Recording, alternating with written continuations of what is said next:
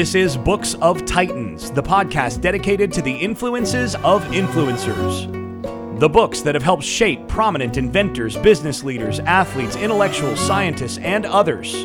We'll talk about what makes these books such classics and at least attempt to have an intelligent discussion about what makes them so important and influential. Hello, this is Eric Rostad coming to you right outside of Nashville, Tennessee. Today I'm going to cover Murder on the Orient Express by Agatha Christie. This is book 25 of 52 for my 2019 reading list. This episode will consist of three segments. The first will be a brief introduction to the book as well as the author. Second segment will be a few of my favorite things, and the third segment is the one thing, my one key takeaway from from this book.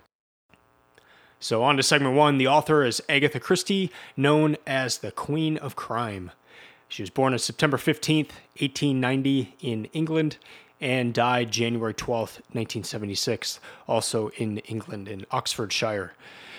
During that time, she wrote 66 detective novels and holds the Guinness World Record as the best selling novelist of all time.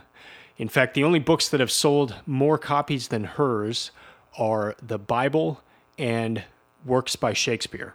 So not not too shabby. Her 1934 novel is the one we're covering today, Murder on the Orient Express, and she wrote that while in the Pera Palace Hotel in Istanbul, Turkey, which was the southern terminus of the railway, which uh, for the Orient Express, which was a train that would go from Istanbul directly to to London. And while she was at this hotel, uh, when she wrote the book, that the hotel is still there and it maintains Christie's room as a memorial to the author where she she wrote this book. So, uh, Christie had had uh, Agatha Christie had traveled this this route. Her husband was an archaeologist, and so she had she had been on this this particular train and uh, wrote wrote a uh, murder mystery of it, and and also uh, included some of the people that she met on her her particular uh, route when, when she took it. So, the story of, of this book there is a, a detective, and his name is Hercule Poirot. And it's spelled like Hercules, but without the S. So, Hercule, I'm, I'm to butcher it, but uh, that that's kind of the main character in this book. And he is he is in the Middle East and he is uh, called back to London. So he's in Istanbul and he gets an urgent message that he needs to be back in London. So he he books a, uh, a spot on the Orient Express and he happens to be on a train where a murder takes place. And not only does a murder take place, but the train is stopped because of, of too much snow. So there's a snow drift and they can't get past. And so they're they're stuck and a murder has taken place. And since he's the detective, it's his job to, to find out who did this this murder. And it's basically one car of the train, and the person who was killed was stabbed 12 times. There's 13 passengers he's got to interview and, and find out and search their luggage and do all that to find out who done it.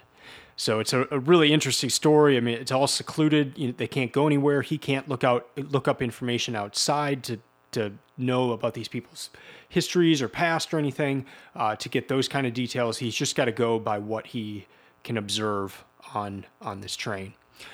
The story itself was made into a movie just a few years ago. Uh, Penelope Cruz was in it. Uh, other other quite famous people. So I I have not seen it, but I may check it out. I'd be curious to see how how they portray this in in film. Um, as for who suggested the book, I've I've heard about it my whole life. Uh, but I recently heard about it again on a podcast, and that was a podcast I listened to last year called Up and Vanished. And that was kind of a murder mystery podcast in kind of in the vein of, of serial if if you listen to, to that podcast where it, it goes episode by episode and, and the the guy he uh, Payne Lindsay is the I guess we could call him a, a, detective in a way. He was living in Atlanta and he decided to pick up a cold case from Georgia. And it was a, a murder mystery, a missing person mystery, uh, never found the body. And so he just he just started interviewing people in this in this small Georgia town and uh, fascinating. I, it, was scary, but uh, it was it was it was fascinating, and, and, a lot of people have enjoyed that that podcast. Podcast. So that, that's where I, where I heard about it. He he mentioned that this would be a good book to read. I read it from July 3rd through 6th of 2019, so it took three days. It's a, my version was a 254 page book, which means I read 85 pages per day. Uh, that's on the, the high end for me. Took five hours and 32 minutes and 55 seconds total to read it. So about a, a minute 19 per page. As for my initial reaction, uh, I, I love reading books that are, I almost view them as a, a puzzle where you, you've got to pe- put all the pieces together and there's, there's kind of clues throughout the book. And this is definitely one of them. Since it is a murder mystery, there, there are clues throughout. And I, I was thinking that, uh, you know, maybe, maybe I'm smart enough here. Maybe I'll be able to, to, pick out all these clues and I, I, was really diligent about writing specific notes in the back of the book and, and underlining and i'm like oh i bet this is going to come into play. And i was totally surprised by the by the end of the book. And i'm not going to give away any spoilers in this episode but uh, but the i was not even close to figuring out who who done it who who was the murderer. So very very cool in that sense um, as for who should read it, if you're into psychology, you will really enjoy this book. And I'll get into to reasons why a little bit later in this episode. Also, if you're in, in if you're in law enforcement, this would be a great book. And and I I, I always think about that as, as uh, when I read Crime and Punishment, I, I, thought this should be required reading for for law enforcement because you're, you're getting into this this person's head, you're getting into a criminal's head, and on this side of it, it's kind of the opposite side of being in the criminal's head. You're you're on the detective's head, but but he's using a lot of, of psychology to to to find out. It's it's yeah. He there's clues. There's things that happened. Um, there's there's pieces of, of, evidence, but that's that's has just a little bit to do, and then it's more of the psychology of, of the, the the people he's interviewing, um, the questions he's asking, and that kind of thing. So it's it's fascinating from that from that front. And it's also a really good book.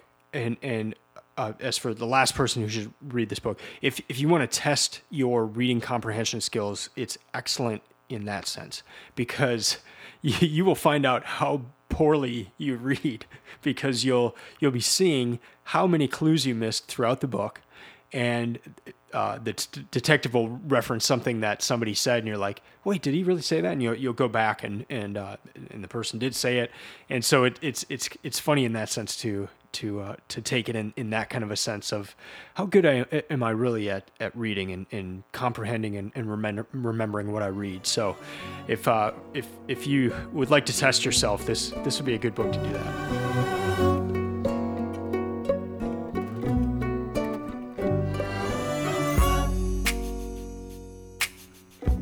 If this is your first time listening to the podcast, welcome and thanks for checking it out. I started the Books of Titans project because I needed help picking out the best books. I found out what some of the world's top performers were reading and started reading those books to the tune of 52 per year, or roughly one a week. I set my reading list a year in advance and then share it online. That creates accountability and a connection with others who are reading those same books. I want you to experience the benefits of having a yearly reading list. To that end, the Books of Titans website is stock full of resources to help you find the best books. I've also opened up the website to where you can begin sharing your reading list. This will allow you to share it with others, write reviews, and rate each book. I have three different plans, with the first one starting at just $9 per month. Your books will be placed in a visually stunning format that you can share on social platforms. Just go to booksoftitans.com forward slash my books for more details, and also to see some, some other people in the community who have shared their, their reading list. Now back to the book. Here are some of my favorite things from this book. The first one is, is just the psychology of the of the crime and of the detective story. So on page 69, our our uh, our detective says it is the psychi- it is the psychology I seek, not the fingerprint or the cigarette ash, and that was really cool. I mean, there were there were a few pieces of evidence at the crime scene, but nothing really that that helped out a tremendous amount amount. It was really more to do with the questions he was asking people and their responses. And so he was really good at at doing that. Uh, page 210, he says, But I know human nature, my friend, and I tell you that suddenly confronted with the possibility of being tried for murder, the most innocent person will lose their head and do the most absurd things. So, seeing it from both uh, both sides, one of what for the person who has done the murder, how do they usually act? But then also for the person that doesn't, or, or who hasn't committed the murder, how do they usually act? And they might actually act sometimes more like they had done it because they, they they'll do absurd things. Uh, so so being able to distinguish that while you're you're questioning people, and as I mentioned earlier, this reminded me a lot of of the book Crime and Punishment, where in that book, the the main character he tries to commit a crime. Uh, he he thinks he's kind of above the law and, and and wants to test out to see if he can commit a crime without there being further repercussions. And uh, so he commits a murder, and it, it just hounds him. Like he he it it it has separated him from from human being a being a human uh, because he's taken another life. And um and so just you you get deep into this this guy's head, and he, he was hoping he could just get away with it and and it, and it not bug him, but but it really bugs him. So. Uh, similar similar on that side of, of the psychology of, of the crime itself. And then page 109, he goes, Me, I am convinced it is the truth. Actually, this is this is one of the other guys on the train who there's there's three people they that they're trying to figure out who the who done it. And and this guy says, I, me, I'm convinced it is the truth. And what's happening here is he's kind of going down this route of he thinks he knows what ha- what has happened, and so all the evidence that they're gathering points to his side of the story. And as it says, he became he became more enamored of his theory. And I've seen this in some of the books that we've read for the Books of Titans project, where uh, it gets more into the psychology type of things. And, and this is a problem in law enforcement where somebody will get in, get an idea, a detective will get a, an idea of what happened in their head, and and they'll close off other ideas and evidence that would go against that. They just ignore that because it doesn't it doesn't fit in with this this story that they're starting to to go towards. And it, it's a neat thing to think about and, and to be aware of, I guess, when when we're confronting problems and and things in our life where where we're maybe thinking it's one way, and, and if evidence is coming in that, that says, well, it, it may be different, uh, not even taking that into consideration, in, into consideration because we're so enamored with, with our own theory. So it, it was cool. This, this happened a lot uh, where I, I would be reading in this book and think think about uh, another book from the Books of Titans project where it was more on the psychology side of things, and then you're, you're seeing it actually happen in, in this in this novel. Uh, a second thing that, that stuck out to me, and this is just kind of funny, is how to get liars to tell the truth. Uh, on page 22, 223, he says, If you confront anyone who has lied with the truth, they usually admit it, often out of sheer surprise. So that was funny. He, he then takes that thesis and, and tests it on, on some people just by, by being very brazen with, with saying what he believes to be the truth to them directly. And it does kind of flabbergast some of, some of the people final final thing uh, of, of a favorite thing from this book was was how the detective he would he would always ask the right questions, and so he knew particular things about the the murder. And, and some of that does come into the, the evidence side of things. So that there was a pipe cleaner on the floor of the of the crime scene, and then there was also a, a handkerchief. So he would he would try to be sly about asking people uh, different different things to try to to see if if that maybe was their handkerchief or if they smoked. And so it would it would be a kind of an innocent question of, of do you do you prefer uh, cigarettes or pipes? And and the person would respond, and, and he was just trying to get them to to he was trying to find out who the pipe smoker was. Uh, and then there was also with the wounds on the the person who was murdered, it it was obvious that that it was at least one thing was done by someone left-handed. And so he would have each person sign their name and write their address down as part of the interview. And all he was doing there he didn't he didn't need their name and address. He all he was doing was to um, was to see if they were right or left-handed. And so kind of thinking thinking through that of, of what are the right questions to ask somebody if, if you're if you're trying to get information. And one way i was thinking about this is just even in in interviews uh, job interviews. If if you're trying to to get a, a, a, certain kind of answer really taking a step back to think of, about what are the right questions and what are ways to to get at that uh, in, in maybe not a way that that someone expects to to have you ask the question So now into segment three, and the one thing, my one key takeaway, I guess the one thing that's still sticking in my head after reading this book, and it's this. After that, after he had gathered the evidence, after the detective had spoken to everyone, he said this: "It's time to sit back and think." And I just thought that was so cool. It, it, it came to a point where you know they they, they weren't going to find any more evidence. They weren't going to be able to to gather any more. And in fact, a lot of the people they were interviewing were just straight lying. So it wasn't he could gather some information from the lies, but but also it, it, it wasn't helping at, at some point. And it, it now it was just sit back and think. And sometimes I, I think I just needed to do that in, in situations. It, it's maybe stop the action side of things and it's time to sit back and, and think about it. Also, along with that, as you're thinking, be careful not to fall into to the traps and, and just kept thinking about that one where uh, I, I, highlighted in, in segment two of the the other person thinking that he was convinced of of a particular murderer or or uh, a, a version of the of what happened, to where he became became so enamored with a, his theory that he couldn't see anything else, and so just just these warnings, and and so it was a very fun book in in that sense of it was almost an application of of books like Thinking Fast and Slow or even a negotiation book like Never Split the Difference. You got to see a lot of the things highlighted in those books come into play in Murder on the Orient Express.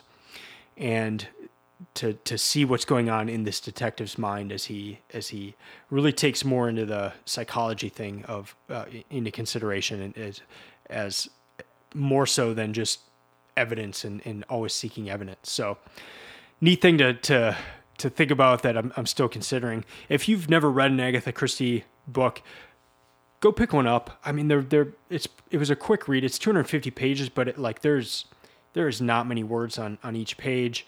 Uh, it's it's a fun book to read. It it it has you thinking the whole time. You know, who did this? I wonder I wonder who did it. I think I know, and then you know you you're likely to be to be wrong, especially in this one. So what this book has done is made me want to to pick up some of her other 66 novels that or other 65 that she's written and maybe maybe try to to fit one in per per year.